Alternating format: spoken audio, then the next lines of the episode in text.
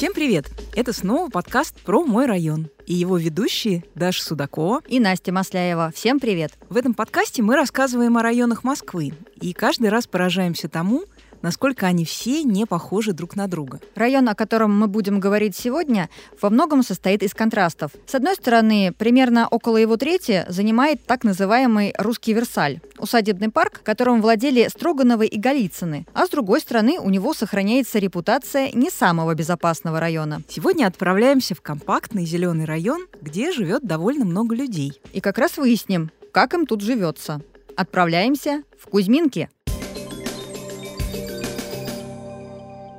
Кузьминки с виду типичный спальный район в юго-восточном округе. Территория его около 8 квадратных километров, а жилая часть небольшая – несколько кварталов. При этом его население приличное – более 145 тысяч человек. Но на самом деле типичным спальником этот район все же нельзя назвать. И почему? Мы сегодня еще выясним. А для начала скажем, что даже герб у района особенный, потому что на нем изображены золотые лебеди, шеи которых образуют контур сердца. Такая вот милая символика связана с историей происхождения названия района. Потому что когда-то в этой местности находился храм Косьмы или Кузьмы и Дамиана, то есть покровителей брака, ремесел и домашней птицы. На первый взгляд может показаться, что эти лебеди символизируют птиц из парка Кузьминки. Ну, потому что это самый узнаваемый символ района. Да, но эти птицы в Кузьминках обычно не живут. Хотя в прошлом году жители замечали на прудах одинокого лебедя. Но тем не менее, ты, конечно, Даша права. Парк Кузьминки — это главная достопримечательность района. Недаром его еще до революции прозвали «русским Версалем». А сейчас это часть Кузьминского лесопарка территория которого уходит в районы Выхина, Жулебина и Люблино, а на востоке — в Московскую область. Общая площадь его около 1200 гектаров, и это одна из самых больших зеленых зон столицы. А еще парк Кузьминки – это часть историко-культурного комплекса Кузьминки-Люблино. Официально он существует с 90-х годов. Ну, конечно, история парка и усадьбы началась намного раньше, примерно с 17 века, когда эти места достались семейству Строгановых а потом Голицыных. Мне повезло дважды за это лето побывать в парке.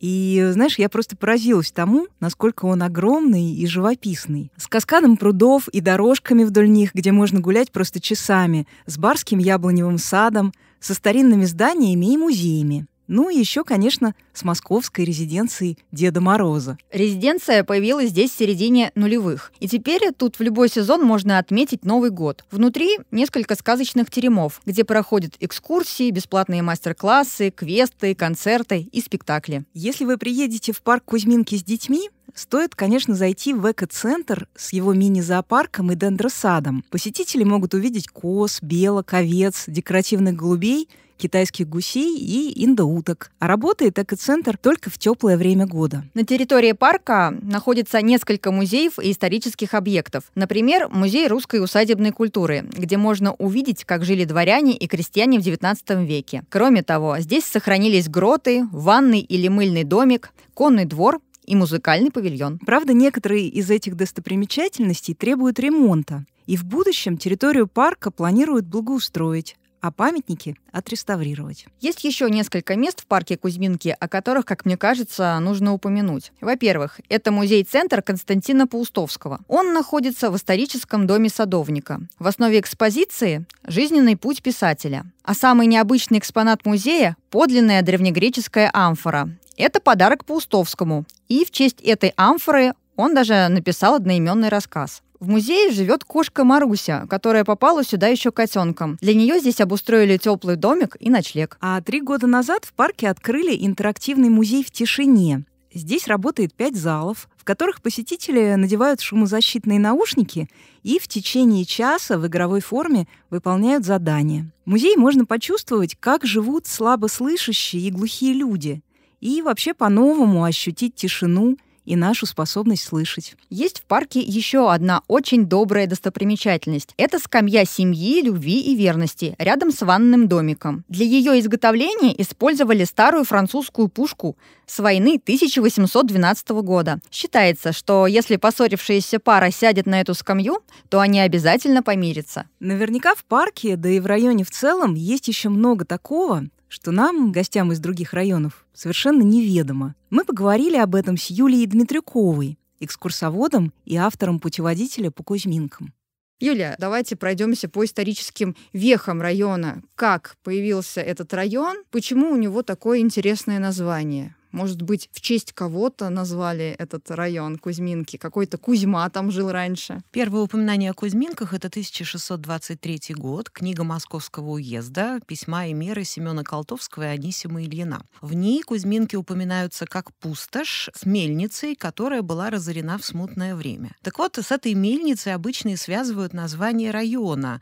То ли там работал какой-то мельник Кузьма, есть еще, правда, одна версия, что, может быть, до смутного времени там рядом была деревня, в которой могла стоять церковь Косьмы и Дамиана, а праздники Косьмы и Дамиана в православной церкви называются Кузьминками.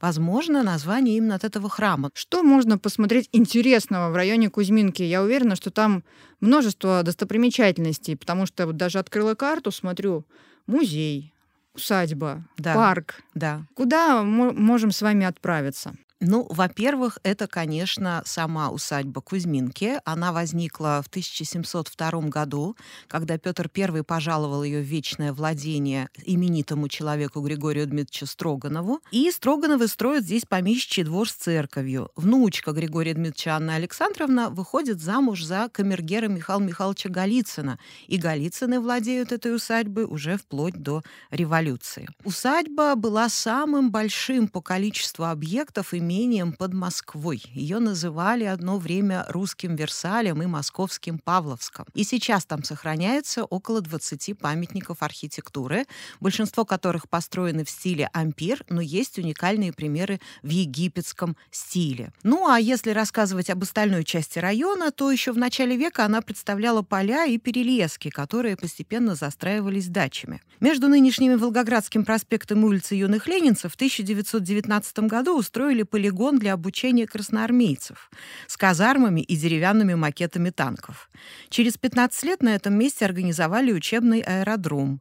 В 1941 году его перевели в Люберцы, а затем под Кубинку. В 1936 году левую сторону от Волгоградского проспекта выделили под строительство поселка Новокузьминки для тех жителей Москвы, которых в связи с реконструкцией города переселяли из центра. И там сейчас находятся улицы Новокузьминские.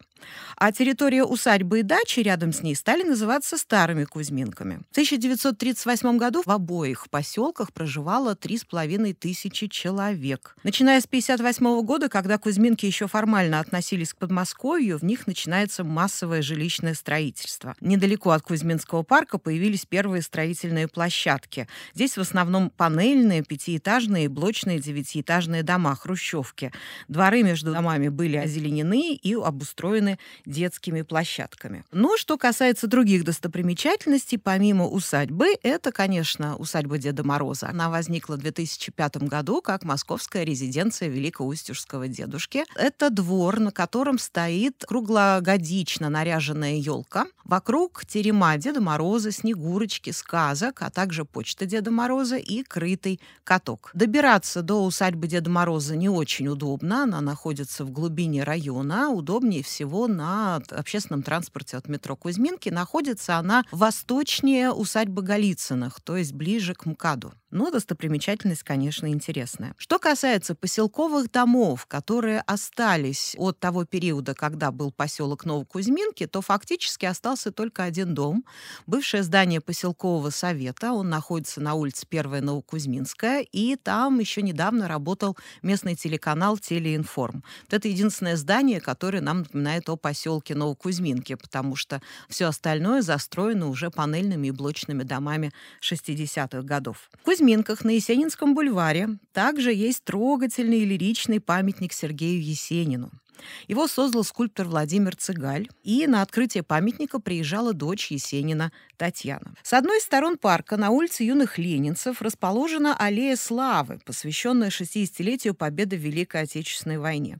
Там несколько монументов, в том числе двойная мраморная стела с развивающимся знаменем, на которой выбиты имена городов-героев. Летом перед ней работает фонтан. Дальше за ней находится несколько памятников меньшего размера, в том числе памятный знак труженикам тыла в годы войны, вечная память узников, погибших в фашистских лагерях, жертвам политических репрессий XX века, памятник жертвам радиационных катастроф. Наконец, рядом со входом в парк расположен главный элемент аллеи славы. Это памятник солдату в плащ-палатке с винтовкой за плечами и с медалями на груди, стоящий в центре гранитной пятиконечной звезды. Также интересна и площадь непосредственно с метро Кузьминки. Она называется Площадь Славы. На ней расположен необычный фонтан «Музыка славы», а за ним стоит здание Московского губернского театра, которым руководит Сергей Безруков. В этом здании также работает еще один театр «Русский балет» под руководством Вячеслава Гордеева.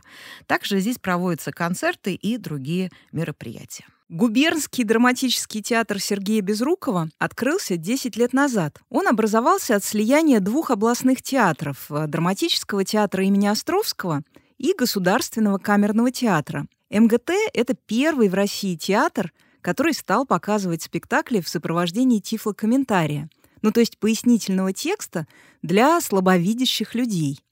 А находится театр тоже в необычном здании, в Доме искусств, построенном в начале 90-х по проекту архитектора Юрия Юрова. Вы упомянули, что являетесь автором путеводителя по Кузьминкам. Что вас вдохновило на создание этого путеводителя и почему вы выбрали именно этот район? Дело в том, что я прожила в нем около 20 лет и помню еще состояние усадьбы Кузьминки, ну, в общем-то, близкое к краху. То есть в конце 90-х, начале 2000-х годов большинство объектов усадьбы находилось в руинированном состоянии. И я помню, как в 2004 году отмечали 300-летие усадьбы и начали ее реставрировать делать. И вот эта необыкновенная красота усадебных павильонов, флигелей, церкви меня, конечно, как-то очень поразила. И первая моя экскурсия, проведенная по Кузьминках, была для общественного движения «Архнадзор» мы как раз рассматривали те павильоны, которые хорошо сохранились, те, которые уже новоделы, и те, которые до сих пор не отреставрированы. К сожалению, часть павильонов, к сожалению, разрушается и находится ну, в плачевном состоянии. Мне кажется, это все очень важно нести в народ, распространять, поэтому я периодически вожу туда экскурсии. А что такого уникального есть в вашем путеводителе? О чем он?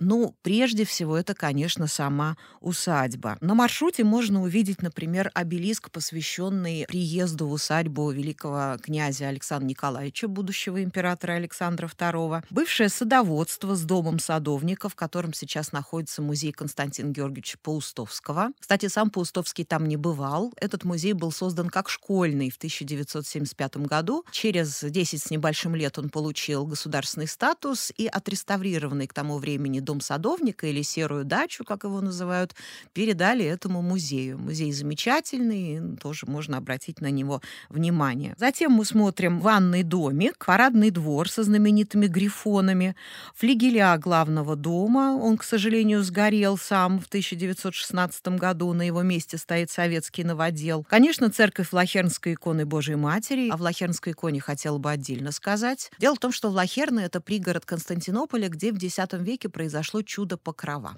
И, конечно, все иконы, которые оттуда привозились, они очень ценились. И это была святыня рода Строгановых. Получил Дмитрий Строганов от царя Алексея Михайловича список с этой иконой, и он был изготовлен уникальной воскомастичной технике. Вот, к сожалению, сейчас эта икона находится в запасниках Третьяковской галереи. Церковь — это самое старое строение в Кузьминках, это конец XVIII века. Ее вначале строил Иван Жеребцов в стиле барокко, а позднее в стиле классицизм перестроил строил Родион Родионович Казаков. Вот. Затем мы смотрим уникальный египетский павильон кухню. На нем я хотел бы остановиться подробнее. Дело в том, что он стоит не совсем там, где находятся тропы для гуляющих. Это вот один из таких уникальных объектов, который надо знать, где находится, чтобы увидеть. Он представляет собой очень интересное здание со скошенными стенами, трапециевидными окнами и лепниной в виде египетских крылатых богинь, сфинксов и так далее. Вот. Там был была кухня, там жили кухмистеры и готовили еду, передавали ее в главный дом, соответственно. А вот, к сожалению, здание заброшено. Это, конечно, очень большой минус, очень жаль, потому что это один из самых уникальных павильонов не только, наверное, в Кузьминках, но и во всей Москве. Вот, затем мы смотрим Тополевую аллею с несколькими флигелями для служителей усадьбы,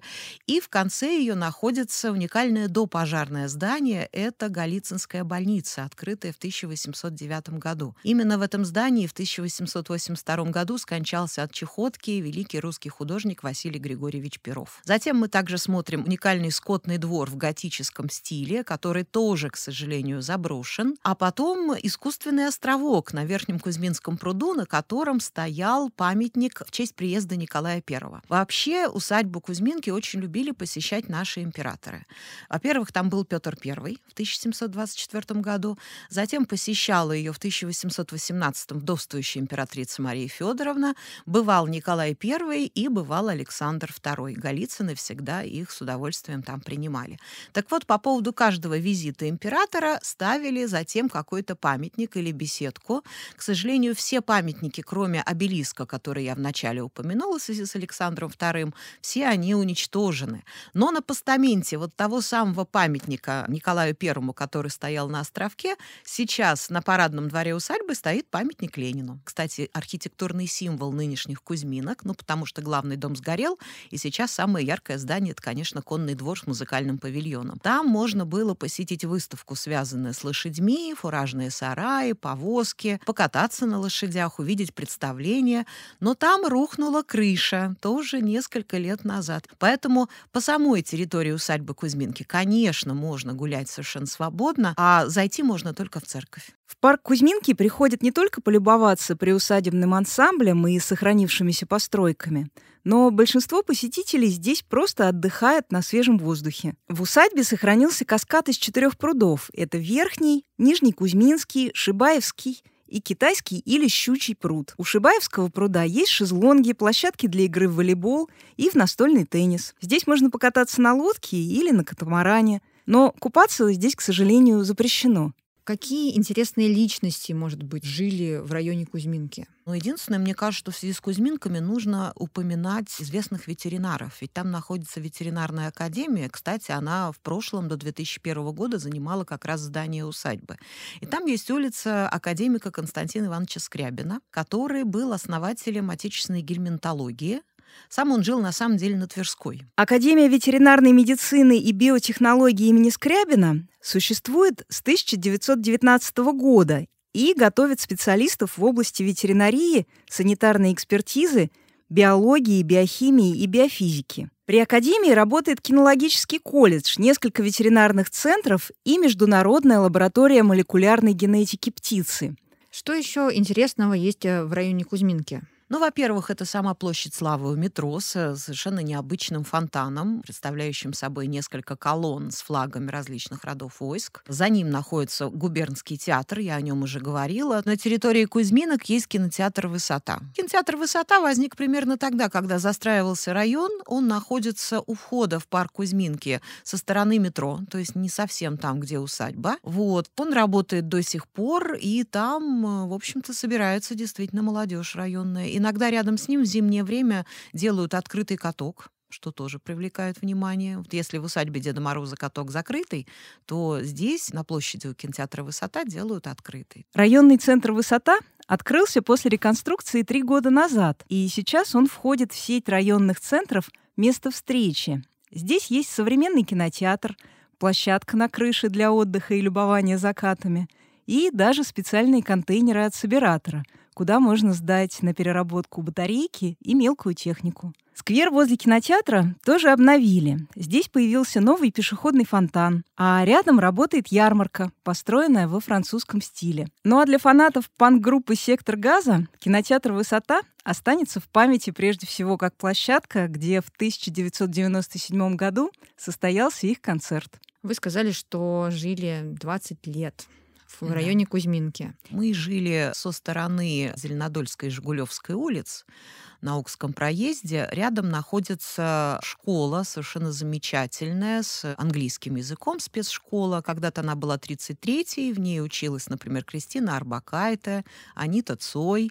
Моя дочь тоже закончила эту школу. Сейчас это комплекс Юго-Восток называется, там к ней присоединили несколько школ. Вот. А за школой находится отводная ветка железной дороги, ну, которая сейчас почти не используется. Она так в результате оказалась посреди застроенных районов. Но мы туда тоже всегда очень любили гулять, ходить, потому что это необычная тупиковая ветка. Я не зря спросила и уверена, что можете сказать, как изменился район у вас на глазах? В лучшую сторону, в худшую? С одной стороны, район стал, конечно, перенаселенным. Сейчас в нем живут около 150 тысяч человек, и плотность населения там выше, чем в других районах Москвы. 18 тысяч на квадратный километр. Это очень чувствуется. В 90-е годы такого еще не было. С другой стороны, район очень зеленый. Прекрасно облагородили площадь рядом с метро, и несмотря на постоянно снующих людей, там достаточно приятно находиться. И, конечно, очень здорово стали обустраивать дворики. То есть цветники, кустики постриженные, детские площадки.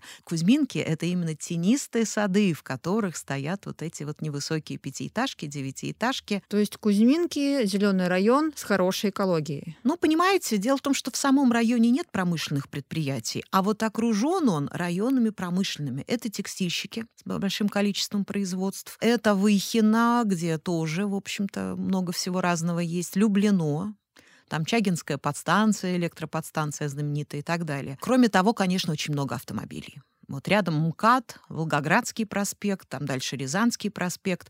То есть даже иногда, когда находишься в глубине парка, а это один из самых крупных парков в Москве, даже там внутри иногда немножко чувствуется запах гари. То есть мы, Кузьминки просто оказались втиснуты вот в этот вот э, промышленный конгломерат и плюс очень много автомобилей. Как э, с транспортом обстоят дела в районе Кузьминки? Надо сказать, что стало гораздо лучше, чем было еще вот в начале 2000-х годов. Хорошо ходят автобусы от метро Кузьминки в разные точки района по расписанию, все очень быстро и оперативно. И к большому удовольствию нет уже такого количества маршруток, нелегальных маршруток, которые просто в 90-е годы они наводняли все улицы, и с этим, конечно, было не очень хорошо жить. Вот. А сейчас я постоянно вижу, как подъезжает один за другим автобус, и, в общем-то, люди уезжают в комфорте с этим все, на мой взгляд, нормально. Станция метро Кузьминки, конечно, которая открыта была в 66 году. Надо сказать, что, конечно, в часы пик утром войти в поезд на станции Кузьминки проблематично до сих пор. Дело в том, что линию продлили до Котельников, и раньше она была до Выхина, и уже с Выхина поезда приходили переполненными, а сейчас едут еще из Котельников, поэтому в них бывает просто не зайти. Я не знаю, как сейчас, несколько лет назад еще был обычай подавать на станцию Кузьминки Кузьминки где-то раз в 20 минут пустой поезд. Это очень спасало. Что касается БКЛ, то соседняя станция «Текстильщики» получила еще одну станцию БКЛ. Это, конечно, тоже помогает. Не все сразу едут в центр до Таганки. Получается, на Кузьминке тоже распространился эффект Выхина. Мы просто делали подкаст о районе Выхина-Желебина. И, конечно, не могли не упомянуть загруженность этой ветки фиолетовой. Да. И даже существует такой термин «эффект Выхина», когда ты просто не можешь войти в этот вагон переполненный, но и выйти, соответственно, тоже не можешь. Да. Причем мне кажется, что Некрасовская линия, которая идет по Рязанскому проспекту, она как-то не очень разгрузила Таганскую-Краснопресненскую, потому что сколько я не ездила по Некрасовской линии, там очень мало народу. Вот заговорили о минусах, получается, района. Какие еще есть минусы у района Кузьминки, помимо того, что метро переполнено, бывает? Ну, конечно, это достаточно старый жилой фонд. Будет страшно жаль, если все это снесут и уничтожат зеленые насаждения, но все же, конечно, хрущевки изживают свой век. Прежде всего, по объему жилплощади это очень маленькие кухни, маленькие комнатки, низкие потолки, слабая звукоизоляция. Вот. И, конечно, большинство жилого фонда уже морально и физически устарело. Это, наверное, минус Кузьминок. Но, с другой стороны, это дает низкие цены на недвижимость, и это один из районов, в котором достаточно реально приобрести или арендовать квартиру. Средняя стоимость одного квадратного метра жилья в Кузьминках около 232 тысяч рублей. По данным рейтинга индикаторы рынка недвижимости за август этого года, Кузьминки находятся на 51 месте среди московских районов. Как можно попасть на вашу экскурсию? Я работаю в нескольких экскурсионных проектах. Усадьбу Кузьминки я вожу с двумя проектами. Это «Гуляем по Москве» и «Москва, которой нет». Записаться можно, соответственно, на их сайтах.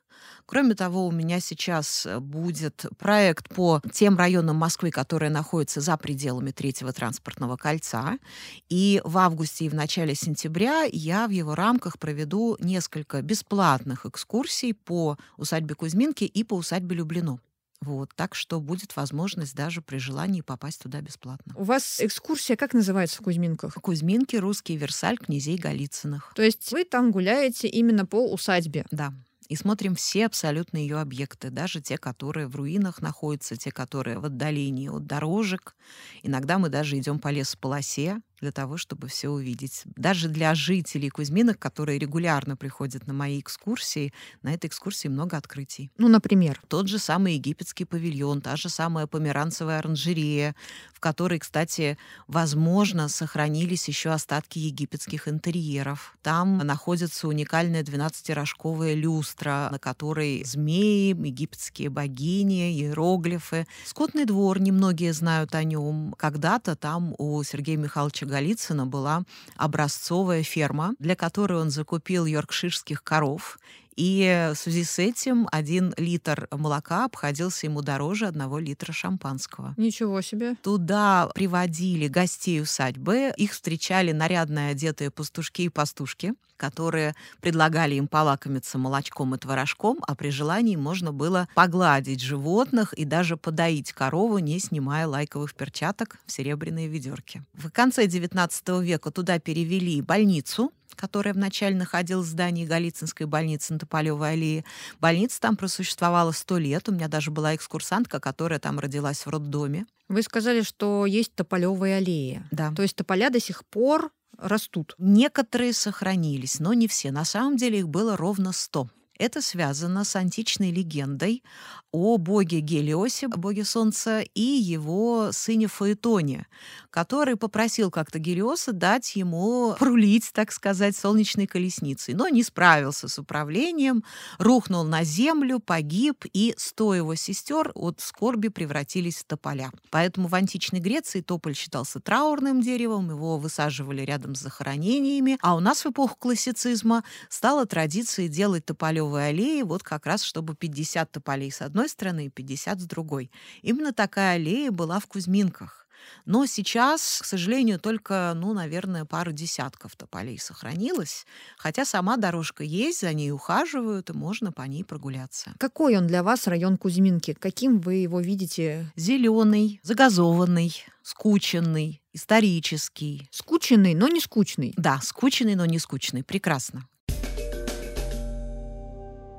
Кроме парка Кузьминки, в районе есть и новые достопримечательности. Например, четыре года назад на площади Славы появился всесезонный парк. Автор концепции – ландшафтный дизайнер из Швеции Питер Корн. Он предложил новую технологию посадки растений. Они укореняются в песке и вырастают более жизнеспособными и не нуждаются в поливе. А еще на площади находится 36-метровый фонтанный комплекс «Музыка славы». Это один из самых больших светомузыкальных фонтанов Европы. Он был открыт по проекту архитектора Юрия Платонова к 60-летию победы в Великой Отечественной войне. По праздникам фонтан загорается светодиодными огнями из 400 лампочек. Выглядит он очень необычно.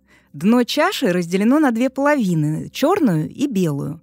На черной половине установлена гранитная пирамида памяти.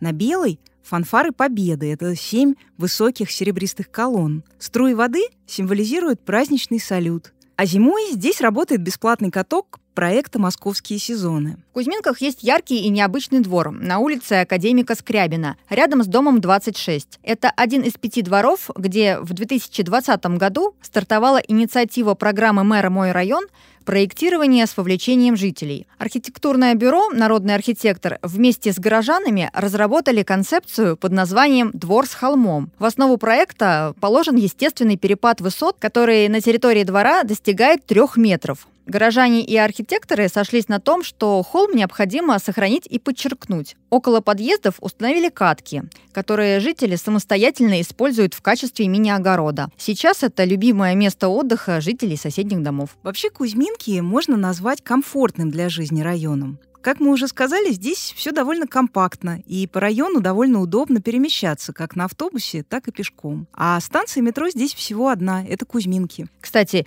ее иногда шуточно называют «одой феминизму». Считается, что все архитекторы и инженеры-конструкторы, которые ее создавали, женщины. Станция построена по проекту Любови Шагуриной. Стены украшены литыми барельефами с изображениями рыб, птиц и животных, обитающих в парке Кузьминки. Ну, как уже рассказала наша гостья, в час пик на юге Таганско-Краснопресненской линии бывает не протолкнуться. Так что горожане предпочитают пользоваться наземным транспортом – Кузьминках проходит крупная магистраль, это Волгоградский проспект, который пересекает МКАД и перетекает в Новорязанское шоссе. А в скором времени между Кузьминками и Рязанским проспектом появится новая автомобильная дорога, которая пройдет от второго Вязовского проезда до Окской улицы. Это поможет разгрузить крупные магистрали и улучшить транспортную доступность. Кроме того, в следующем году должна завершиться реконструкция транспортной развязки на пересечении улицы Верхние Поля, Новоегорьевского и Новорязанского шоссе с МКАД. Развязка станет удобной как для автомобилистов, так и для пешеходов, а значит, пробок должно быть меньше. С открытием транспортно-пересадочного узла текстильщики Кузьминки тоже, конечно, выиграют. Потому что этот ТПУ объединит потоки пассажиров Таганско-Краснопресненской и Большой кольцевой линии – а также второго центрального диаметра.